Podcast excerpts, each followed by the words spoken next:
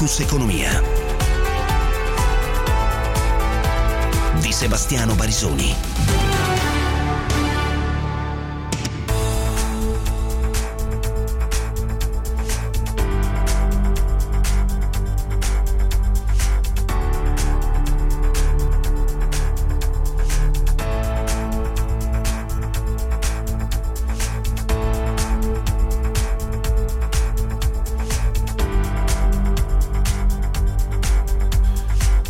17-11 minuti inizia un'altra puntata di Focus Economia ai temi di questa giornata economico-finanziaria. Continueremo nell'analisi di cosa c'è, cosa non c'è eh, nel recovery plan. Eh, mi riferisco soprattutto all'eco bonus perché oggi vi sono state il super bonus, soprattutto eh, come viene chiamato, ehm, al 110% perché ehm, ci sono state varie dichiarazioni, mm, delle semplificazioni c'è la parte che riguarda anche il condono in corso, è uno dei temi, nel senso che delle volte l'autorizzazione si blocca perché uno degli appartamenti, uno degli stabili eh, ha in corso un condono eh, edilizio eh, an- esteso anche sugli alberghi, però ehm, ehm, su questo restano ancora eh, molti dubbi.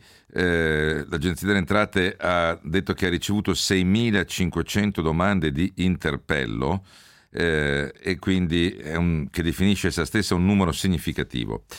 Eh, e poi c'è anche chi chiede, eh, lo fa per esempio eh, Federico Testa, presidente dell'Enea, di st- prestare molta attenzione alla speculazione sui prezzi.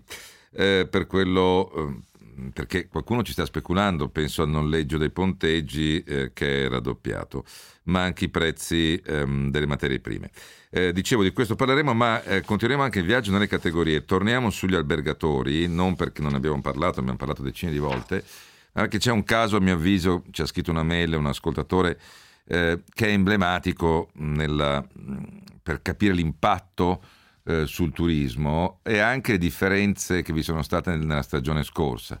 Eh, faccio notare che vedo adesso da vari comunicati che c'è un boom di prenotazioni per luglio e agosto nelle località di mare italiane e ben venga, vedo che il primo posto è la Sardegna per ora sulle prenotazioni, eh, ben venga, eh, ci mancherebbe, il tema vero resta quello degli stranieri, del, del, del pass vaccinale a livello europeo. Eh, e quindi non solo diciamo, il turismo interno. È chiaro che il turismo interno può dare una grossissima mano, l'anno scorso lo ha fatto d'estate, eh, però eh, questo taglia fuori spesso le città d'arte, o meglio le lascia penalizzate, ma, e taglia fuori anche altre località che avevano storicamente una maggior proiezione verso, verso l'estero. Eh, e verso i flussi eh, di stranieri. Di questo dicevo parleremo eh, e ancora eh, andremo poi ci sposteremo sugli Stati Uniti perché sono i primi 100 giorni di, di Joe Biden, ma al di là della, così, della, ricorrenza, alle 21 ore di Washington, saranno le 3 di mattina in Italia, Joe Biden eh, terrà il suo primo discorso eh, ufficiale. Non è un vero discorso sullo Stato dell'Unione, perché è ancora il primo, però lo terrà di fronte al Congresso, alle Camere riunite, al Senato, eh, non 1600 tra politici e ospiti, ma solo 200 persone per le precauzioni da, per evitare il contagio. Ma eh, ci interessa perché lì dovrebbe annunciare il piano da 1800 miliardi di dollari per aumentare la rete di sicurezza sociale dai, negli Stati Uniti, dai servizi all'infanzia all'istruzione al congedo retribuito mh, e infine all'assistenza sanitaria.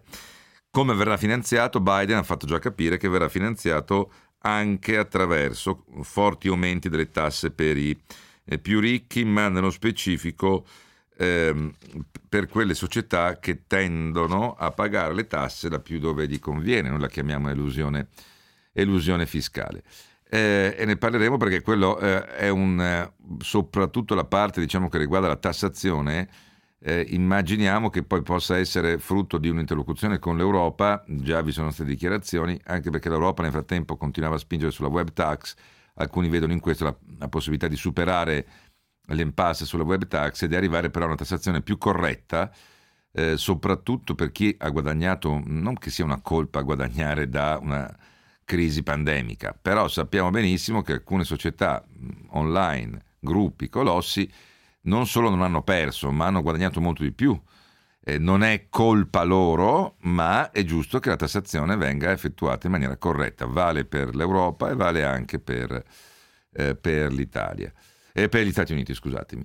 Ehm, 349 238 6666 per sms e eh, whatsapp la pagina di Focus Economia sul sito di Radio 24 la diretta su Facebook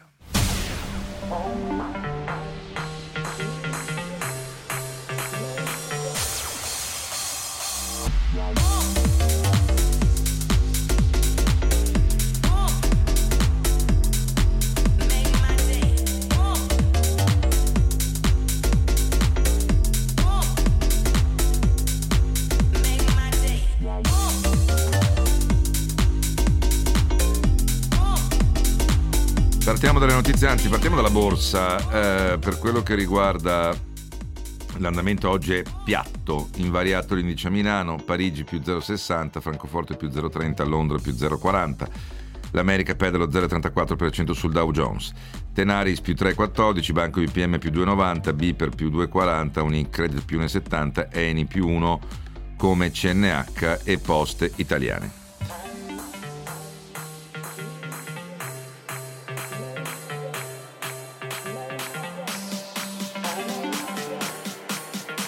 Pronto opposto, Saipem meno 5,50, Pirelli meno 3,20, Estima Microelectronics meno 2,5, Amplifon meno 1,60, Enel meno 1,30 come Atlantia, euro su dollaro a quota 1,20. Andiamo, eh, vabbè, è stato ratificato l'accordo commerciale mm, tra Unione Europea e Gran Bretagna come effetto della, del post-Brexit e il ehm, commissario europeo Gentiloni ha detto che il Parlamento europeo ha approvato l'accordo commerciale di cooperazione a maggior ragione dovremmo impegnarci perché sia rispettata. Johnson ha esultato per la ratifica che è passata con 578 sì, 51 contrari e 68 astenuti. E questo era, fondament- era importante che arrivasse il voto dell'Europarlamento perché l'accordo per entrare in vigore in maniera permanente aveva bisogno del voto parlamentare europeo, altrimenti scade il 30 aprile di quest'anno, cioè dopodomani, fra poco. Eh, e quindi è stato ratificato diciamo così, in, in, in extremis in zona eh, Cesarini. Johnson, dicevo, ha esultato, si chiude un lungo eh, viaggio. Eh, per quello che riguarda invece i finanziamenti europei, il, il, Parlamento europeo ha approvato un finanziamento da 15 miliardi di euro nel periodo 2021-2027 per i progetti Galileo e quindi il sistema di navigazione satellitare europeo Copernico e anche il programma di osservazione spaziale della Terra eh, e poi EGNOS che è il sistema europeo di copertura per la navigazione geostazionaria. Eh, riguarda in parte anche eh, l'Italia.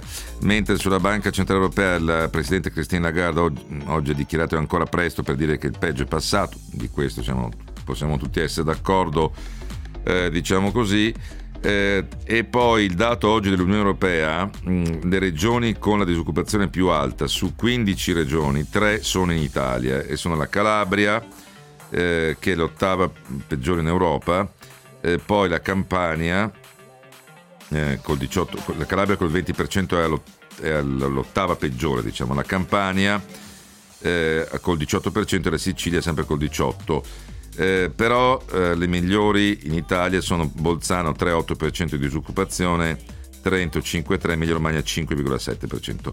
La maglia nera chi va? Va all'enclave spagnola in Marocco, Ceuta con il 24,5% di disoccupazione, Melilla con il 23,7% e poi anche le isole Canarie col 22%, sempre in Spagna, quindi 22% di disoccupazione, Andalusia 22,3%. La regione eh, polacca del Wiekopolskie e le regioni ceche della Boemia centrale hanno invece la disoccupazione più bassa in Europa, tra l'1,8 e il 2%. L'antitrust europeo ha inflitto una multa da 28, quasi 29 milioni di euro a Bank of America, Credit Agricole e Credit Suisse per aver fatto cartello nel trading del mercato obbligazionario di obbligazioni eh, SSA denominate in dollari. Sono mm, obbligazioni sovrane emesse dai governi, agenzie governative e autorità pubbliche. Eh, Deutsche Bank, pur coinvolta, non è stata multata perché ehm, Bruxelles non ha rilevato l'esistenza di un cartello anche con Deutsche eh, Bank. I piani di recovery plan, eh, la, eh, per quello che riguarda la Germania, invierà oggi assieme eh, ah, dunque, il ministro dell'economia tedesco Scholz ha scritto un messaggio comune assieme agli altri ministri europei, Bruno Le Maire, quindi la Francia, Daniele Franco, l'Italia e Nadia Calvigno, la Spagna, eh, in, un messaggio comune in cui chiedono sostanzialmente all'Europa di valutare i piani nazionali senza ritardi, in modo che il Consiglio li possa approvare al massimo a luglio e questo permetterà alle risorse di fluire prima della fine dell'estate. La lettera dei quattro paesi principali, appunto Germania, Francia, Italia e Spagna. Eh, Scholz ha anche ricordato eh, che domani verrà mandato il piano all'Unione Europea, il ministro italiano lo manderà, ha ricordato che lo manderà questa eh, settimana e, ehm, e, poi ha detto altre dichiarazioni, gli investimenti sono, resteranno sotto il potenziale se non si fanno parallelamente le riforme, ma come abbiamo fatto notare in questi giorni la novità più grossa, una delle novità più grosse del piano del recovery plan di Draghi rispetto a quello di eh, Conte che eh, vengono messe in parallelo e coordinate in quello che si chiama cronoprogramma riforme e investimenti, non solo investimenti perché poi si bloccano, lo dico male ma per farmi capire, si bloccano, rallentano se non hai le eh, riforme.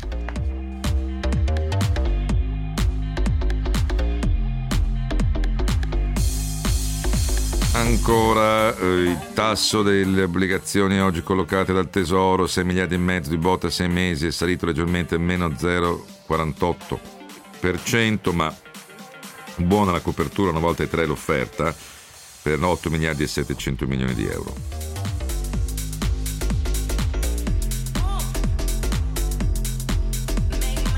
Poi c'è stata oggi l'assemblea dei presidenti delle Camere di Commercio, il presidente di Camere Carlo Sangalli, c'è stato un messaggio anche del presidente della Repubblica Sergio Mattarella, hanno ricordato che la digitalizzazione vale 7 punti percentuali di PIL e il ministro dello sviluppo economico Giorgetti, che è intervenuto all'assemblea, ha detto abbiamo approvato in Parlamento questo grandissimo piano.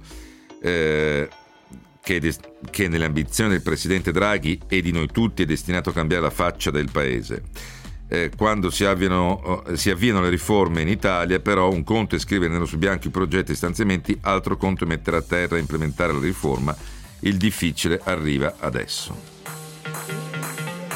E a proposito del PNRR e quindi ehm, la, ehm, il Recovery Fund italiano, eh, il Recovery Plan italiano, eh, oggi il, la ministra delle politiche giovanili Fabi, Fabiana Dadone era ospite 24 mattino e ha detto di essere soddisfatta per le risorse stanziate e in particolare per l'attenzione che è stata posta sui giovani.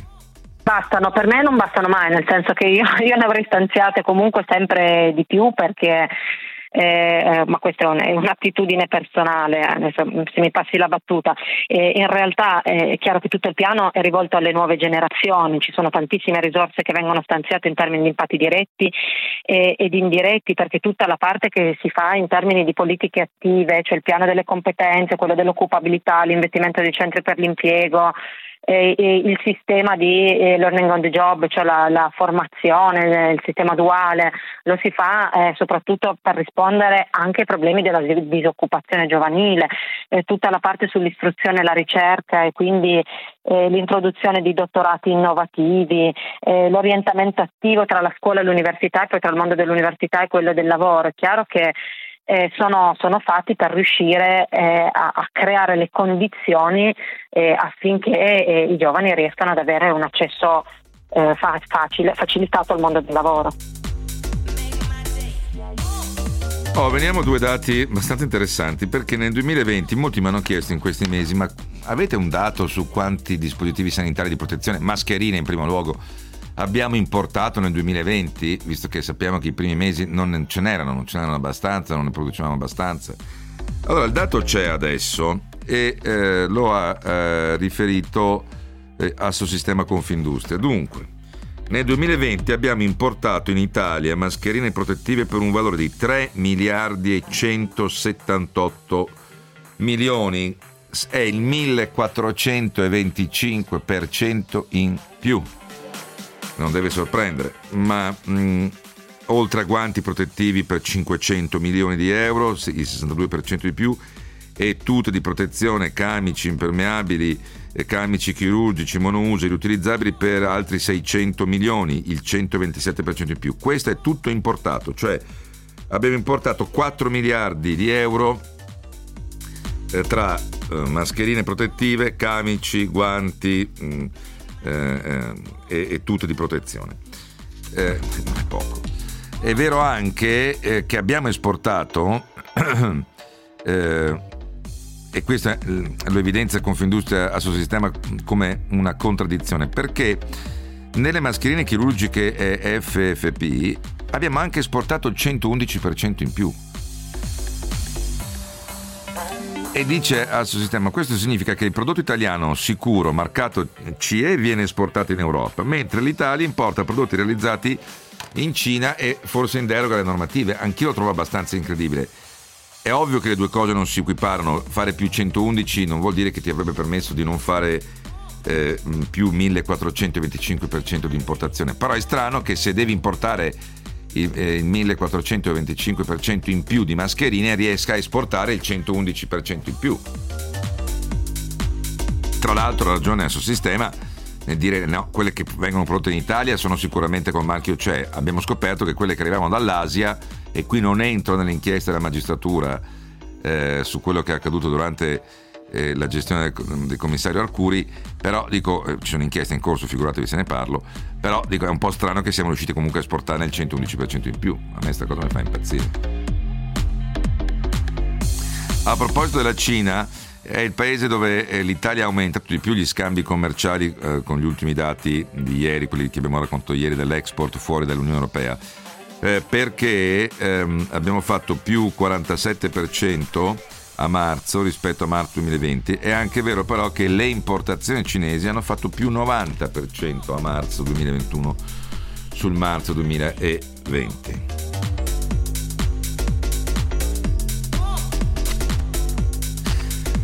Allora, visto che arriviamo adesso alle categorie produttive, c'è stata oggi eh, la manifestazione, o meglio, degli ambulanti che hanno bloccato il grande raccordo anulare di Roma per protestare contro lo stop alla proroga delle, rice- delle licenze all'altezza di Ciampino. Eh, protestiamo contro i bandi che la sindaca vuole realizzare a Roma. 18.000 concessionari sono a rischio, 12.000 manifestano oggi con i loro furgoni. La nostra Anna Marina ha raggiunto uno dei rappresentanti, sentiamo. Oggi gli ambulanti di Roma protestano contro le decisioni della sindaca Raggi che vuole applicare di fatto la Bolkestein disconoscendo il diritto al rinnovo delle concessioni, parliamo di 18.000 concessioni e rendere precario di fatto il lavoro di 12.000 ambulanti, addirittura contro le leggi dello Stato che hanno escluso gli ambulanti dalla direttiva Bolkestein. E se il sindaco Raggi ha detto eh, non accetteremo il ricatto degli ambulanti, eh, poco fa il ministro Giorgetti, no non il ministro Giorgetti, eh, il vicepresidente nazionale Ana Ugiele, dopo aver incontrato il ministro Giorgetti, ha detto eh, che il ministro ha confermato che ci sarà una proroga legata alla pandemia eh, per poter fare lavorare tutti tranquillamente. Eh, e poi ha detto noi siamo una categoria compatta. Per carità, adesso durante la, la pandemia si può sospendere, però la direttiva Bolkestein io non voglio tornare su vecchi temi, ma ce ne siamo già occupati quando c'erano le concessioni balneari. Eh, allora, nessuno vuole precarizzare, però non è neanche possibile accettare il, la, la, concessione della licenza data come renta di posizione, cioè a vita. Allora, dobbiamo anche mettere, cioè, se siamo per la concorrenza, se no diciamo che chi ha in gestione il bagno X o eh, la, la, diciamo, la bancarella Y ce l'ha e non deve andare mai comunque eh, a gara. Non lo so,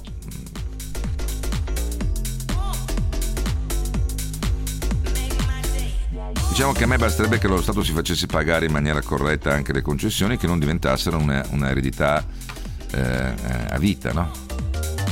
So già che qualcuno inizierà a insultarmi su questo, ma non ho, non ho problemi. L'ho sostenuto anche con eh, l'asso balneari a suo tempo. Non, non, nessuno vuole la liberalizzazione selvaggia, le multinazionali che conquistino le nostre coste, però diciamo tra la liberalizzazione selvaggia eh, eh, che avvantaggia solo le multinazionali e l'idea che la concessione non debba mai essere messa a gara e quindi tu vivi sostanzialmente di una concessione, beh, no, si può anche trovare una via di mezzo.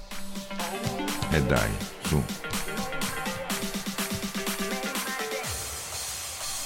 E ieri abbiamo avuto ospite l'amministratore delegato degli aeroporti di Roma, oggi c'è il dato sui passeggeri a marzo, beh insomma non potevamo aspettarci rispetto a, è un meno 88% rispetto al pre-Covid, cioè rispetto al marzo del 2019 ed è comunque un meno 23% anche rispetto al marzo del 2020 dove già sappiamo che era un mese dal 7 marzo almeno 7-9 marzo eh, era un mese mh, completamente Covid. Allora 349 238 6666 per sms e whatsapp. Andiamo sul meteo e la pubblicità.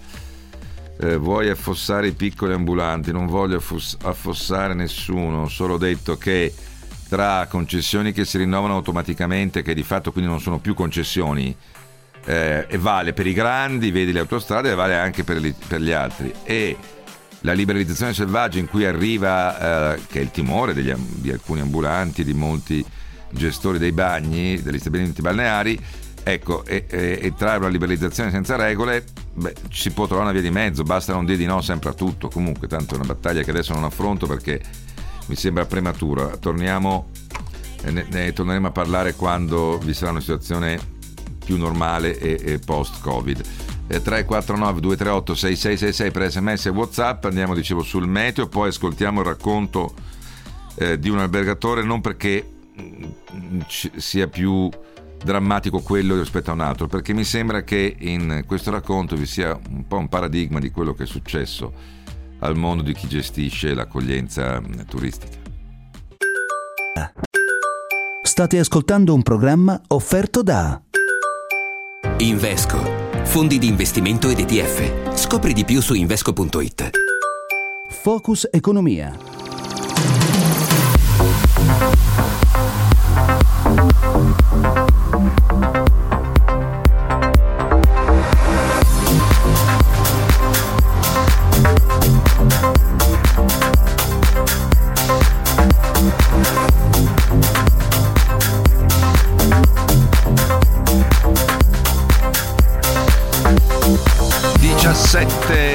37 eh, minuti. Allora, Michele Trainotti, buonasera innanzitutto.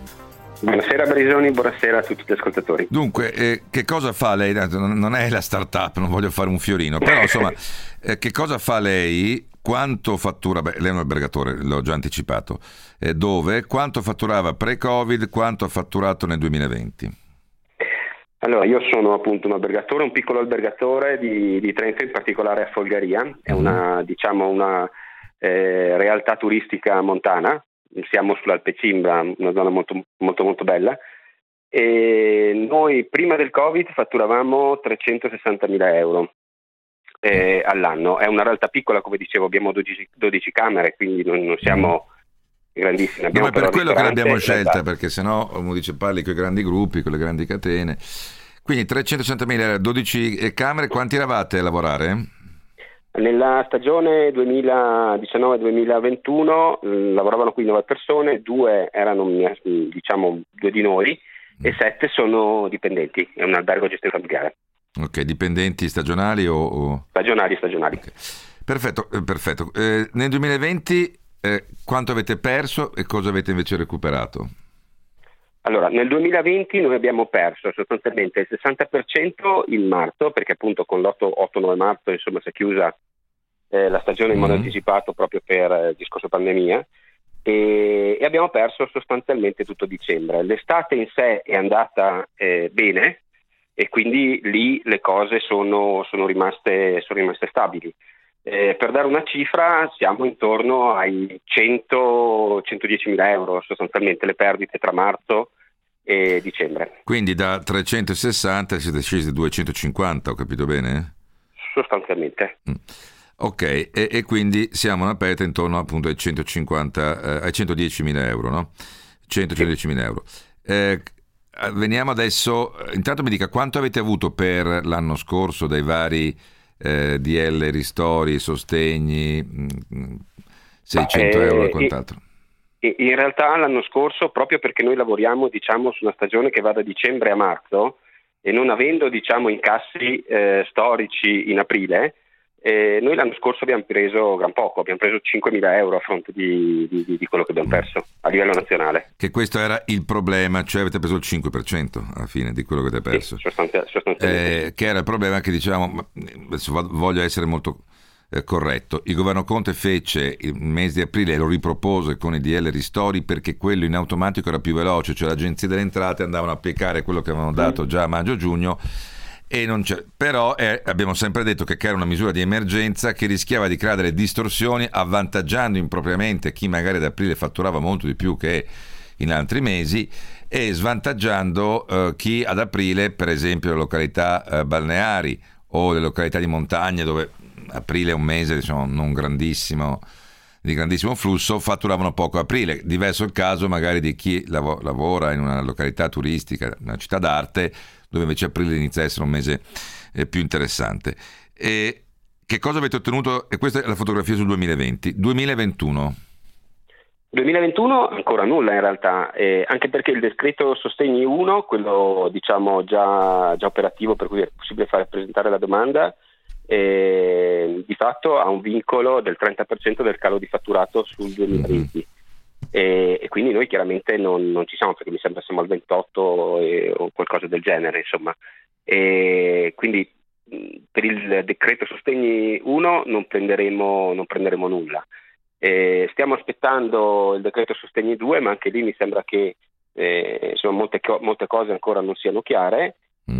c'è in realtà un tema legato al fondo montagna che eh, però è, è, davvero molto inadeguato insomma perché eh, si parla di 800 mila euro, di cui più della metà diciamo, bloccati e vincolati ai, agli impianti di risalita, correttamente perché sono delle aziende che, che mm. tengono in piedi diciamo, la, la, dimensione economica montana, però per il resto rimane, rimane gran poco. Allora, alcune obiezioni, una l'ho sempre ricordata anch'io, attenzione, 5 mila euro sono il 5% dei 100 mila che ha perso, però sono netti e, e, quindi tra i notti lei per avere in tasca quei 5.000 euro avrebbe dovuto fatturare quanto di più? Cioè per ogni euro che le entra di netto quanto fattura lei? Ma noi abbiamo diciamo un, una redditività del uh, più o meno 25%. E quindi quei 5, 25% vuol dire che lei su 100... 20.000 euro. Esatto, quindi sono 20.000 e quindi già stiamo parlando del 20% rispetto al fatturato, ma questo è il problema quando tu i soldi li dai in, base al fatturato e non in base agli utili. Eh, perché abbiamo detto altre volte, attenzione perché è vero, sono realtà molto diverse. Se tu per esempio paghi un affitto e continuavi a pagarlo, hai dei costi fissi, i tuoi costi continuano a essere lì. Ma se tu per esempio hai ridotto eh, tutti i costi fissi perché hai meno gente che lavora, hai meno approvvigionamento, è chiaro che devi guardare all'utile perché ci sono aziende Ma che sì. hanno avuto un crollo dell'utile non solo del fatturato e aziende che hanno avuto un calo dell'utile minore rispetto al fatturato. Ma sì, ma eh, confermo nel senso che di fatto il, il problema nostro eh, sul 2020 c'è, ma è limitato, nel senso che comunque eh, riuscendo a comprimere alcuni costi, riuscendo insomma a gestire le cose in un certo modo, eh, il, il, tema 2020 in un certo senso ce, la, ce, ce lo siamo messo via. Il problema vero è la stagione invernale 2020 2020-2021, eh, che per noi di fatto è, è, stata completamente azzerata come per tantissimi colleghi. E questo è il punto, cioè la, la stagione invernale per la montagna cuba tra il 60 e per noi l'80% del, del, fatturato, eh, del fatturato annuale. E con la stagione invernale noi paghiamo i mutui, paghiamo i costi che sono distribuiti su tutto il resto dell'anno. E è questo che a noi... Però lei dei, dei sette stagionali chiaramente non li ha tenuti. Eh, quindi i costi sono cro- crollati, immagino, a questo punto. No, perché, sa perché lo dico? Non ce l'ho con le figuri.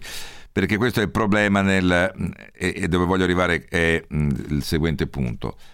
La, uh, le misure del governo Conte, come ho spiegato prima, erano emergenziali, bisognava cercare di fare entrare dei soldi subito, l'agenzia delle entrate era la strada migliore, non ho dubbi nel difendere il governo Conte su questo. La scelta fatta eh, dal DL Sostegni si è spostata sul fatturato di tutto l'anno, l'abbiamo spiegato molte volte, poi si divide per 12, devi avere il 30% di perdita e ti vengono dati due mesi. E già è più corretta e meno emergenziale perché va a fotografare l'anno e fa la media del fatto, non solo aprile. Il passaggio ulteriore, quando, eh, visto che il governo ha chiesto uno scostamento di bilancio da 40 miliardi e verranno dati in buona parte per i sostegni, a mio avviso dovrebbe andare sulla differenza tra ricavi, costi e quindi vedere quello che poi ti è rimasto in tasca perché se no, immagino sia d'accordo anche lei, tra i notti si rischiano di creare molte sperequazioni. No, ma eh, dirò di più, secondo me le, le, le sperequazioni sono, sono, in un certo senso già state, già state create e io quello che sottolineavo è che in realtà bisognerebbe utilizzare questo decreto per eh, diciamo, fare un po' di eh, per, per, correggere le strutture, le strutture introdotte. No? Se ci sono aziende come la mia che hanno preso eh, molto poco fino adesso mm. e ci sono i ristoratori che eh, si lamentano e che dicono appunto che hanno preso molto poco, I, lavori, i lavoratori dello spettacolo non hanno preso nulla, ma a questo punto le risorse che sono state impegnate eh, probabilmente non sono state distribuite in modo, in modo corretto. Mm-hmm. Eh, dopodiché mh, mm, le chiedo di spiegarmi una cosa, mm. se il eh, PIL è, è, calato di 160 miliardi e sono stati fatti scostamenti di bilancio, ormai ho perso il conto, ma siamo penso intorno ai 100 miliardi. no, un po' di meno. Dove, sono, 40, ecco, sono 30 più 40, sono 70. 70, ok? Quindi di fatto un po', de, un po meno del 50%. E quindi ho, mh, mm, insomma, le risorse chiaramente eh, sono state distribuite in modo un po'. Eh, ecco, mi dica una cosa eh, che, che, me la chiedono anche gli ascoltatori, ma voglio sapere da lei. Lei nel frattempo, in questo racconto che abbiamo fatto, che cosa ha pagato? Perché gli stagionali non li ha pagati. Che, che, space, che costi fissi le sono rimasti? Perché me lo chiedono molti ascoltatori. Qualcuno mi scrive: guardi che i soldi che ho ricevuto mi sono serviti per pagare le tasse perché ho la quota IMSS che non potevo, eh, che, eh, che non, potevo non pagare, altri mi dicono il problema è che ho dovuto continuare a, pag- a pagare eh, le bollette ai fornitori, con gli aiuti ho pagato i fornitori. Lei con questi aiuti, con questi 5.000 euro che valgono come mh, mm, al netto, di, eh, abbiamo detto che valgono il 20%, visto che lei aveva una redditività del 25%, no? eh, quindi valgono tra il 20 e il 25%. Eh, come li ha utilizzati? Cioè, quali costi ha avuto da sostenere in questo anno? Beh, eh, sicuramente i costi legati al, eh, diciamo al, person- al, al personale eh, legato al 2020, no? nel senso che comunque sì, uh-huh. i costi ci sono nel, nel, 2020 in tutto l'anno. No? Uh-huh. E, e, dopodiché eh, noi abbiamo un mutuo eh, che fortunatamente in questo momento siamo riusciti a negoziarne la, sospensione, eh, la sospensione. Eh, ma voglio dire la luce, il gas, eh, insomma i, i costi sono, sono, significativi per una struttura che sia aperta o meno, nel senso che ehm, quando un albergo viene chiuso non è che ci si può dimenticare di, eh, di accendere il riscaldamento perché insomma 1500 metri eh, insomma, no, chiaro. Bisogna... Cioè, i costi, costi vivi, insomma, è chiaro che il personale non ce l'aveva anche con i fornitori, avrete no. comprato meno nei mesi chiusi, ovvio, avete comprato ma niente. Ma certamente, però, noi abbiamo... altri, eh, beh, importante però che lei abbia usufruito della moratoria sul mutuo, eh? Eh, certamente. Questo è molto importante. Allora, eh, perché mi interessava il suo esempio?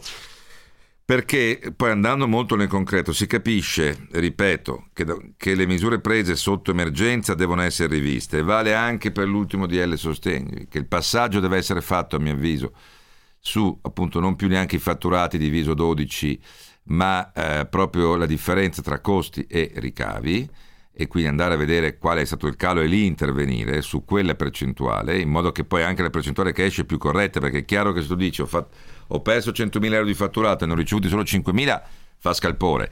Se poi però scopriamo che di quei 100.000 euro di fatturato te ne restavano in tasca 25.000, allora i 5.000 euro sono il, 25, il 20%. È già un po' diverso. Però, secondo me, il passaggio è appunto andare in maniera ancora più selettiva e precisa a guardare differenza tra costi e ricavi e poi concentrarsi su alcune categorie perché eh, bisogna anche mettersi in testa che se le zone gialle continueranno, se le aperture verranno come tutti ci auguriamo e che la pandemia ci permetta di poter aprire anche più a lungo, allungando il coprifuoco e quant'altro, alcune categorie dovrai tirarle fuori eh, e iniziare a dare meno, altre dovrai continuare invece ad aiutarle perché mi sta scrivendo il settore dei matrimoni che non so bene quando mm, verranno ripermessi.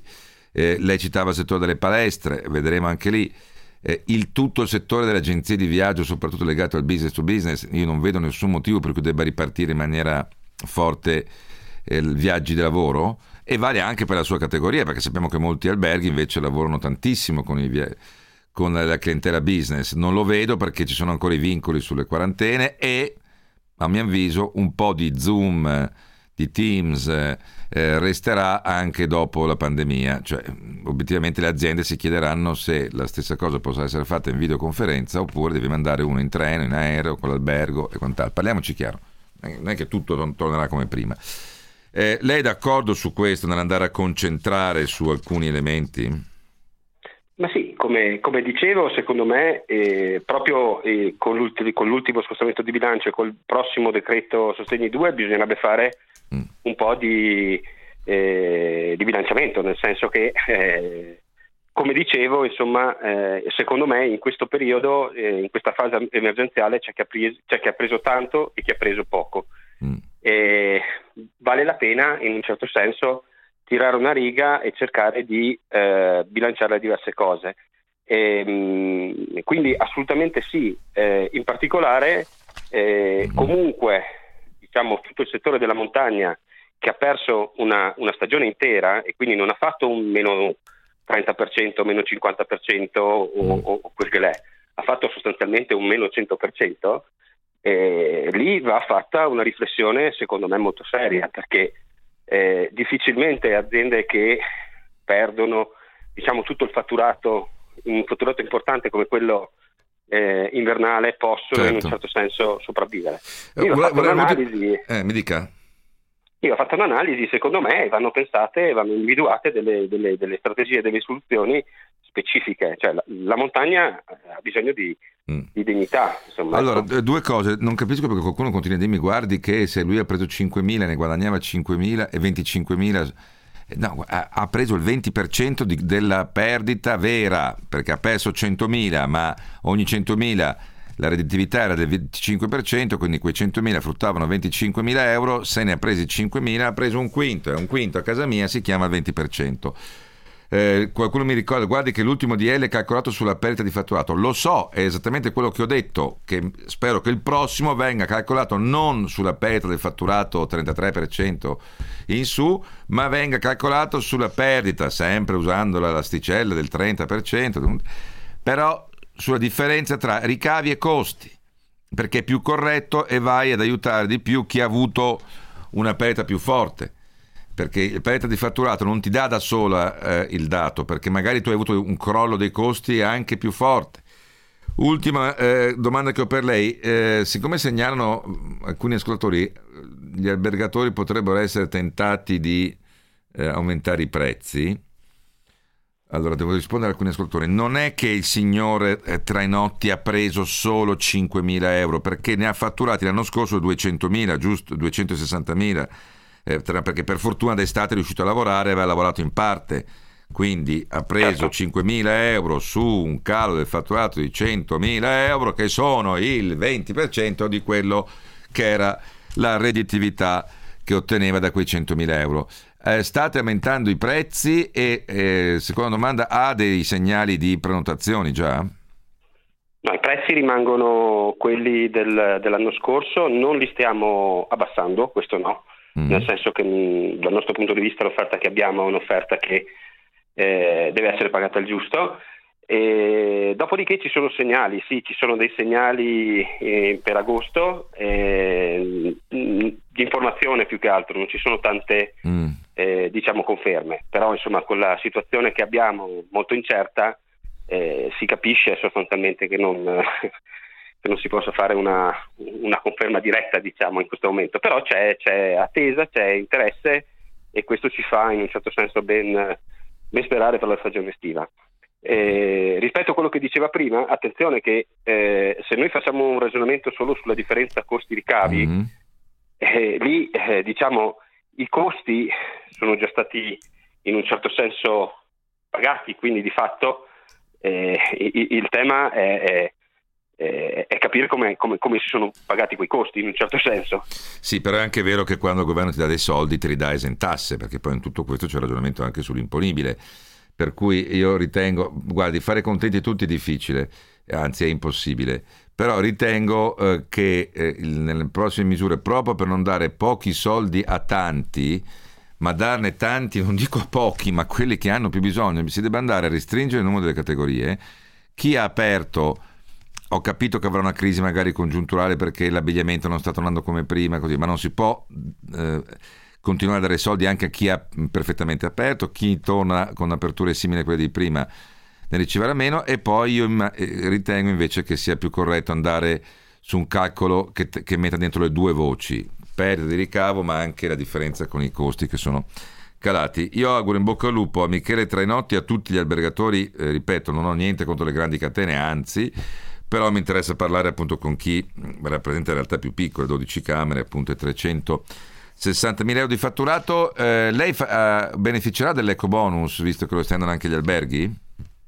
Eh, vediamo, vediamo quali, saranno, quali, saranno, i dati. Noi prima di questa pandemia, pandemia pensavamo di fare un investimento più o meno di, di 500 mila euro. Mm. Chiaramente ci siamo, ci siamo, fermati e ben venga l'eco, l'eco bonus se, eh, se, è utilizzabile. Insomma. Allora, grazie ancora e parliamo appunto di eco bonus, per questo l'ho fatto la domanda così eh, transito direttamente al prossimo eh, tema, anzi no, transito direttamente al GR24 e poi parliamo eh, dei dubbi che vi sono sull'eco bonus, nonostante le rassicurazioni di Draghi e anche mh, mm, le richieste di interpello arrivate all'Agenzia delle, delle Entrate e il, diciamo, l'imbuto burocratico che si sta generando 349 238 6666 per sms e whatsapp I cantanti Gali e Mahmoud, le scrittrici Jabba Shego, Sumaya Abdelkader, ma anche l'infermiere Javier Chunga e la dottoressa Samar Signab, morti di Covid mentre curavano i loro pazienti in Italia. Queste e altre sono le storie dei nuovi italiani. Sono Valentina Furlanetto. Vi aspetto con i figli di Enea ogni domenica alle 14, naturalmente qui su Radio 24. State ascoltando un programma offerto da Invesco, fondi di investimento ed ETF. Scopri di più su invesco.it. Focus Economia.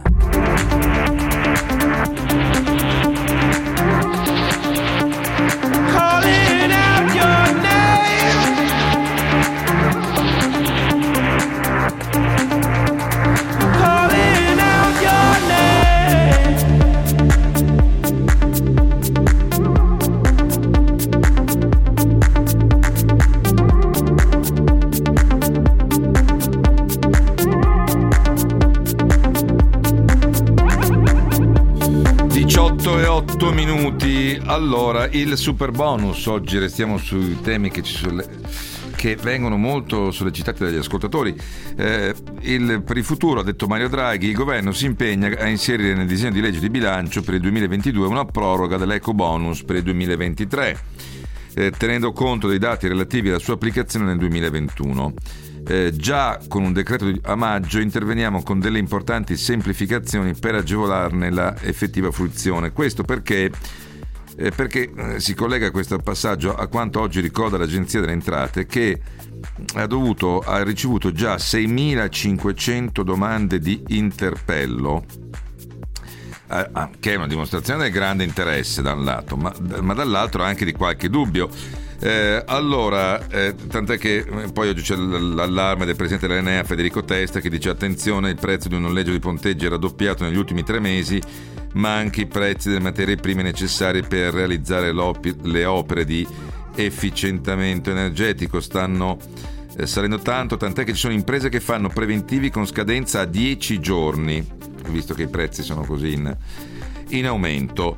Eh, dei problemi di carattere anche burocratico, mh, mm, ha parlato con Alessio Maurizia, effetto giorno oggi, il presidente della fondazione Inercassa, che è la Cassa Nazionale degli Ingegneri e Architetti Franco eh, Fietta, che ehm, sottolinea il rischio che possa essere meno utilizzata di quanto potrebbe la misura. È migliorativa rispetto al momento quasi di shock che abbiamo avuto nel momento in cui abbiamo letto il, il piano o le prime bozze del piano. Dove Shock perché? Non, perché non c'era quello che speravate. Eh, non c'era quello che speravamo. Si immedesimi lei nel cittadino che deve investire 70-80 mila euro dei, dei, dei, soldi che magari non ha perché magari conta sullo sconto in fattura, quindi nel, nel contributo dello Stato e che debba decidere oggi di avviare i lavori con una promessa del governo. Non lo so, eh, certo. abbiamo bisogno di certezze. Qual- diciamo abbiamo 6.500 ecco. pratiche a marzo da Enea in riferimento a 700 milioni di investimenti. Quindi se facciamo il rapporto con i 18 miliardi e mezzo previsti già nelle vecchie Capiamo nelle... che siamo un po' fermi. Non siamo in piena attività, nel senso che eh, ci sono un mucchio di incognite e, e, di intoppi eh, lungo tutto il percorso, diciamo, di, di, dal momento del progetto al momento della fine lavori. Abbiamo problemi con le verifiche urbanistiche, eh, col super bonus, a differenza dei bonus normali eh, o, o, diciamo precedenti, sono necessarie verifiche molto attente e per fare queste verifiche già solo accedere a, ai dati disponibili presso gli archivi delle amministrazioni comunali eh, ci sono tempi ormai lunghissimi, parliamo anche di sei mesi.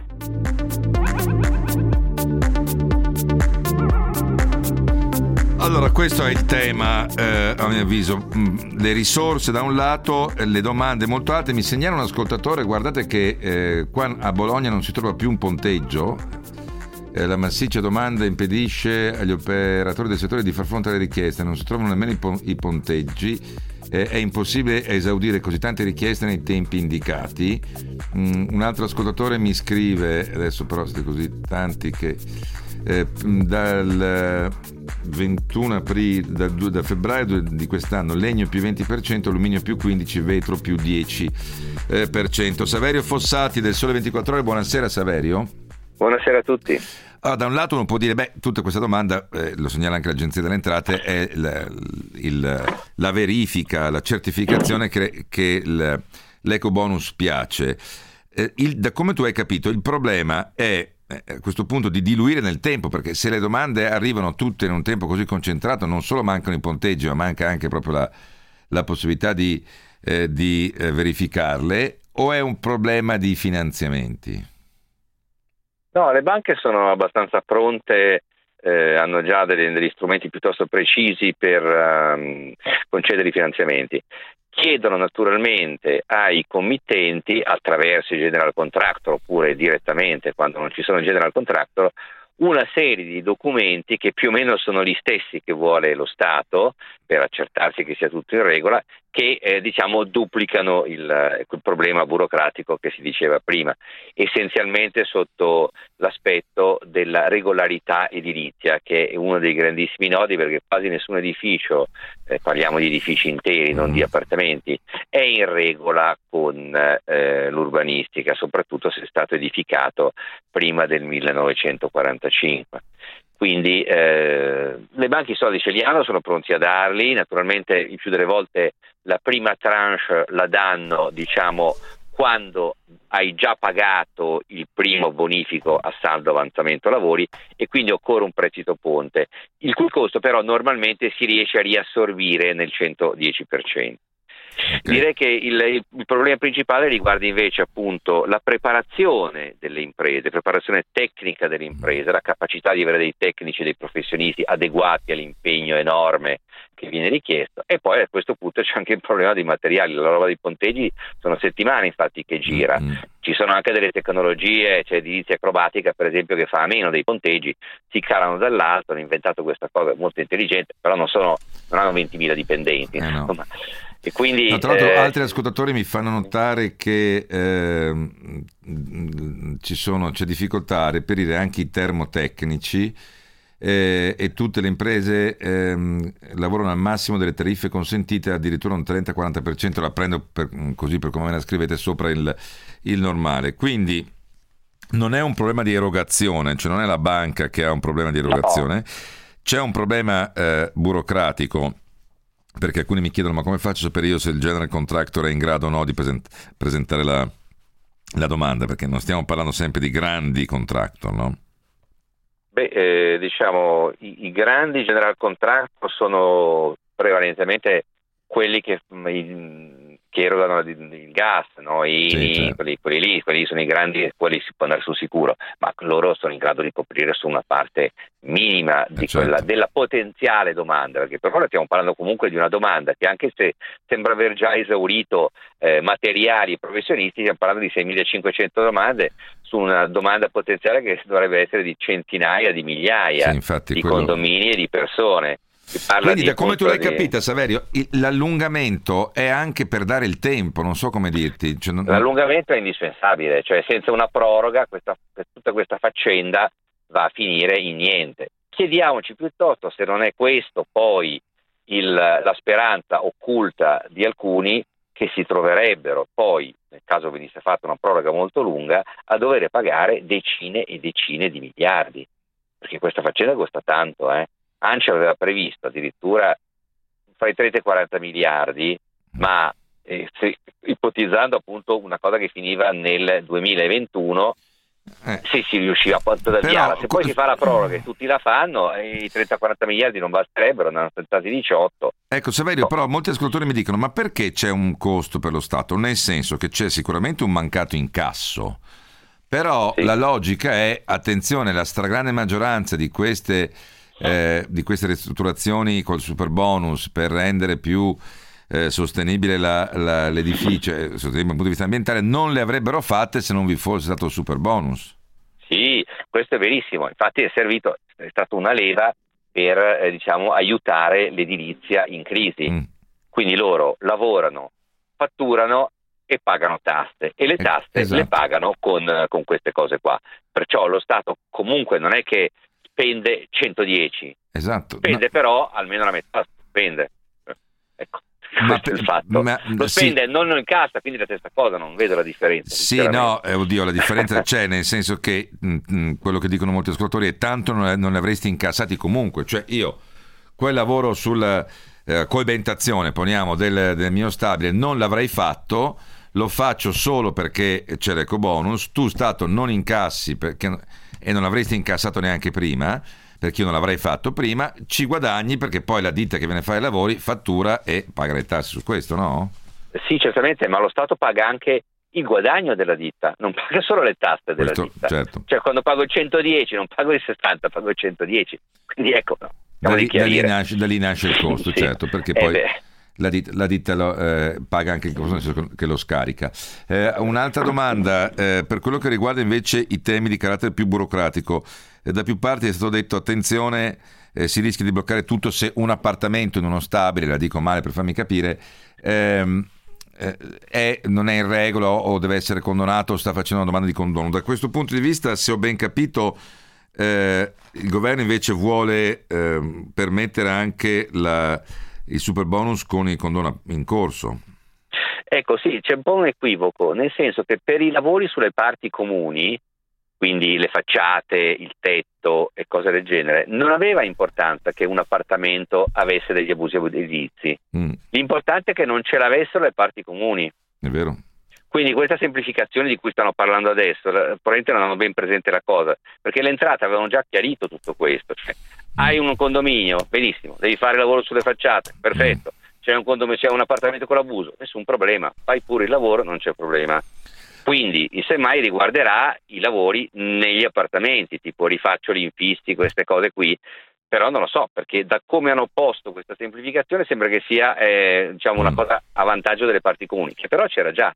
U- ultima domanda su un tema a te molto caro. Mi dicono alcuni ascoltatori, mi chiedono, però scusate, almeno fa emergere il nero, nel senso che immaginando il lavoro, uh, che avrei comunque fatto un lavoro di coabitazione perché volevo farlo. E, e, e, quindi, però, sappiamo come funziona in questo settore, non solo. Probabilmente avrei chiesto, ah, fattura dottore, no, beh, in questo modo tu devi fatturare per forza perché sennò non, non becchi nessun beneficio, no? Sì, però anche prima eh, ti davano il 65% di detrazione sull'ecobonus e fino all'85% per ecobonus combinato con sisma bonus. Mm. Quindi voglio dire, ecco, eh, già, già, prima c'era, si creava il conflitto Insomma, Saverio, ma per te è troppo generosa come misura? è, una misura sicuramente cioè, molto no, il silenzio, politica, che, eh? il silenzio della, della risposta forse vale più della risposta, diciamo. È una misura molto politica e non mi sorprenderei se una persona attenta ai conti come il Presidente del Consiglio nutrisse qualche perplessità sul mantenerla così com'è. Mm. Ma perché è troppo generosa, torniamo sempre lì. Ma fatta così sì, cioè fatta così è troppo generosa. Cioè, io per esempio ho una casetta in, in campagna, no? Mm. una, una, una, c'è una, casa, una stalla semidiroccata. Io ho scoperto che potrei eh, investire 96 mila euro dello Stato per rifarla dal punto di vista del sisma bonus. Sicuramente è un bel vantaggio per me, ma, ma che senso ha? Eh, infatti altri, Eh, altri dicono insomma. eh, limitarla alle prime case, cioè, un'altra, Eh, un'altra sì. critica che è stata fatta è ma perché io devo dare soldi dello Stato a chi è ricco che si rifà la, fa- la casa Ma- al mare o in mm, montagna? Adesso non è un discorso eh. classista, però è anche vero No, che sono soldi pubblici. giusta. No, è un'osservazione giusta che mi- io ri- ripeto, sarei, sono avvantaggiato da questa interpretazione espressiva personalmente, ma la ritengo ingiusta. Vabbè, Cioè, altri dicono è- fa aumentare il PIL eh, e, e, mm, pagheremo meno carbon tax. Ho capito, però qui come sempre, un po' come mutatis mutantis eh, sulle licenze agli stabilimenti balneari e agli ambulanti, si può trovare anche una via di mezzo. Cioè, voglio dire, eh, se la misura è particolarmente costosa, intanto la limiti. Io, per esempio, sarei per limitarla alle prime case. Abbi pazienza, lì ci può essere un'esigenza, quant'altro. Sulla tua seconda casa, eh, al mare, in montagna, in collina, dove vuoi, boh, mm, non mi sembra una situazione così, diciamo, da avvantaggiare l'indigenza. Ecco. Sì, oppure Eh, potrebbe essere limitata ai condomini agli edifici che sono molto energivori, cioè che Sì. sono in classe E, G, una cosa del genere. mm, mm. Oppure eh, Ma- ma- ma- mantenendo altre agevolazioni, tu ricordavi per esempio bonus facciate, insomma, e, Sì, e che, erano, che erano al 65 se non ricordo male, per No, no, bonus facciata al 90. a 90, figuriamoci. bonus facciate al 90. Eh, però eh, 90, 65 che rappresentano un indubbio vantaggio per eh, il cittadino, eh, ma non un esborso, diciamo, non, non va allo stato in negativo, se ho capito la tua... Quantomeno, come per come si erano avviati gli altri bonus, li facevano le persone, era una scelta meditata. Qui invece c'è un assalto alla diligenza perché sembra tutto gratis, c'è un equivoco, insomma, ecco. Anche No, no, ma più che sembra è passato il messaggio che è tutto gratis, anche perché per come è costruita così è. eh, Sì, cioè- poi anche su questo c'è da discutere. Vabbè, no, ho capito, chiaro è chiaro il tema, eh, alcuni mi dicono basterebbe ridurla all'80-85%, eh, c'è da considerare che alcune seconde case potrebbero essere in affitto, sì, ho capito, ma io perché devo fare, abbiate pazienza, ehm, sì, insomma, eh, dico semplicemente che va limitato perché oggettivamente i numeri che ricordava adesso eh, Fossati eh, sono numeri che non reggono se poi tutti ci mettiamo a fare, mh, visto il vantaggio che porta la ristrutturazione col super bonus e la cessione del, eh, del credito d'imposta. Eh, che la misura sia utile è utilissima, che si possa migliorare, selezionare di più o guardando il vero risparmio di classe energetica o andando solo sulle prime case e non dando anche le possibilità, perché dire, uno se deve rifarsi, deve coinventare casa sua al mare in montagna, voglio dire, eh, se era casa di villeggiatura se la paga, adesso perché devo pagarla io? Ragazzi, sono soldi dello Stato, sono soldi nostri, non sono soldi che arrivano così dal- da altre parti.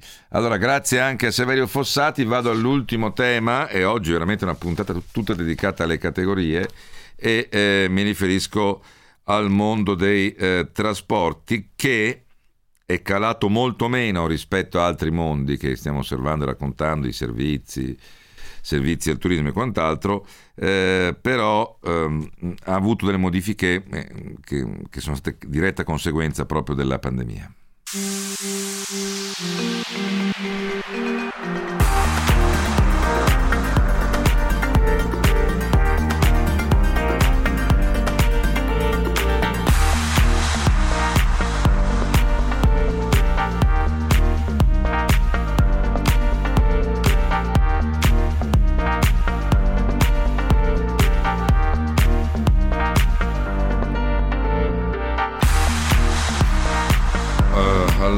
Condomini al mare c'è un mix di proprietari, alcuni la usano come seconda casa e altri invece come prima casa, capito? Riduciamolo non- da dove non ci sono anche residenti. Insomma, L'importante è non far passare una misura buona in una regalia fatta con soldi pubblici. Sergio Lomonte, segretario nazionale di Confartigianato Trasporti, buonasera. Buonasera a lei Stavo a tutti rispondendo chiaramente non al mondo del trasporto, ma al tema dell'eco bonus. Allora, voi avete fatto l'anno scorso eh, come trasporto merci eh, un, un- meno 12% quasi ha fatto la produzione manifatturiera e meno 10 i flussi di commercio. La conseguenza è che avete fatto meno 17% come fatturato del trasporto e magazzinaggio, eh, che è peggio di quel della media europea che è del 13%, per cento, 29 miliardi in meno di eh, ricavi. Le chiedo, eh, però c'è stato il boom dell'e-commerce, che io spero che da cui torniamo. Questo non ha portato un vantaggio, almeno a voi, nell'ultimo, nella parte, insomma, perché quando io ordino online, eh, questo necessita di un trasporto, no? Eh, sì, sì, in parte, nel senso che al boom dell'e-commerce, come abbiamo come emerso dal- dal- dallo studio eh, che abbiamo eh, diramato proprio in questi giorni, il nostro focus sulle attività del trasporto e magazzinaggio, al- all'esplosione dell'e-commerce, quindi alla vendita tramite piattaforme, non è corrisposto con la stessa intensità, noi abbiamo un più 34% di vendite su e-commerce, non è corrisposto un aumento del fatturato delle imprese dello stesso volume, perché si ferma sulle attività di corriere appunto di coloro i quali nell'ultimo miglio nella distribuzione urbana poi consegnano il pacchettino eh, dei grandi marketplace al 4,4%, per cui non c'è una corrispondenza rispetto al, al ricavo aziendale, proprio perché si assiste ad una frammentazione, ad una deregolamentazione dei servizi di trasporto. È profondamente cambiato in, in- in epoca pandemica il, il flusso di trasporto e anche le- la domanda e l'offerta della mobilità delle merci. Questo è, è indubbio. Cioè, eh, lei dice, a fronte di un aumento delle vendite che è stato più o meno del 35%, eh, abbiamo, voi avete avuto un aumento oh, del 4,5%? Esatto, esatto, e quindi in termini di fatturato sicuramente c'è stato ne- nei, nei piccoli operatori o comunque ne- nei grandi che, che utilizzano però per l'ultimo miglio poi eh, gli, gli operatori della distribuzione urbana, perché come sappiamo nel trasporto appunto la filiera è composita e si scarica eh, quasi sempre poi eh, in maniera negativa nel- nell'ultimo pezzo della filiera che sono i nostri, quelli che rappresentiamo, i Eh. piccoli operatori, i micro, abbiamo una- un, un- un, eh, risibile aumento del fatturato. Mi dica un'ultima cosa, eh, adesso notate un miglioramento, perché noi continuiamo a commentare i dati sul fatturato delle imprese e notiamo che in molti settori, con la grande eccezione del tessile e abbigliamento, eh, le previsioni sono di un ritorno ai livelli pre-Covid eh, nel 2000, già nel 2021. Notate un diverso andamento tra appunto il trasporto eh, di merci, e quindi legato diciamo, all'impresa manifatturiera in primis rispetto al trasporto delle persone che invece si lega al tema eh, turismo, servizi. Sì, sì, guardi, le posso assicurare, abbiamo un monitoraggio costante appunto dai nostri territori, ma lo, lo si evince anche dal traffico autostradale, si assiste ad una lieve ripresa. Eh, il tutto chiaramente eh, non, non risolve i tanti problemi che affliggono le imprese del trasporto merci, che sicuramente non vivono però la tragedia del trasporto persone. Il trasporto persone è completamente in, in drastico crollo, abbiamo un meno eh, 70% in termini assoluti, parliamo di 4 miliardi di euro di mancati ricavi, ma perché tutto si accompagna appunto in, in, eh, epoca pandemica ad una Eh, beh, eh, certo, totale scomparsa di fiere, convegni, ma anche mobilità di lavoro per intenderci, Certo. eh, che, che- che sostanzialmente sta falcidiando il settore. Proprio domani, ed- 29, dica. 29 aprile, mi scusi, c'è proprio una grande manifestazione di tutti i tassisti, perché poi nel trasporto di persone Mm. Certo, ci no, rientrano ma le nostre imprese sono nostri taxi, il amici trasporto- tassisti, ogni tanto ci discuto, Eh, ma eh, eh, eh, eh, fa parte delle cose. Sì, mh, da quello che io vedo in queste ultime settimane e mesi compiendo questo giro di interviste nei vari settori, eh, qua si sta delineando, almeno per adesso, poi spero che eh, invece riconvergano una ripresa a K, cioè alcuni settori che ce l'hanno ripresa e altri invece che continuano a calare o restano fermi. Poi spero che queste due diciamo, mh, linee divergenti eh, vengano a ricomporsi. Però in questo momento eh, si conferma appunto un, un andamento che inizia a essere sempre più divergente tra il settore dei servizi e quindi è legato al cliente finale, il settore invece che lavora con il mondo manifatturiero. Eh, grazie anche, e ripeto, l'augurio è che poi questa K si, si ricomponga, diventi, so, una V, se vogliamo usare eh, le lettere o quantomeno una U. Eh, grazie a Sergio Lomonte, segretario nazionale di Confartigianato Trasporti. Noi ci risentiamo domani eh, dalle 17 in poi. Da Sebastiano Barisoni l'augurio di una buona serata.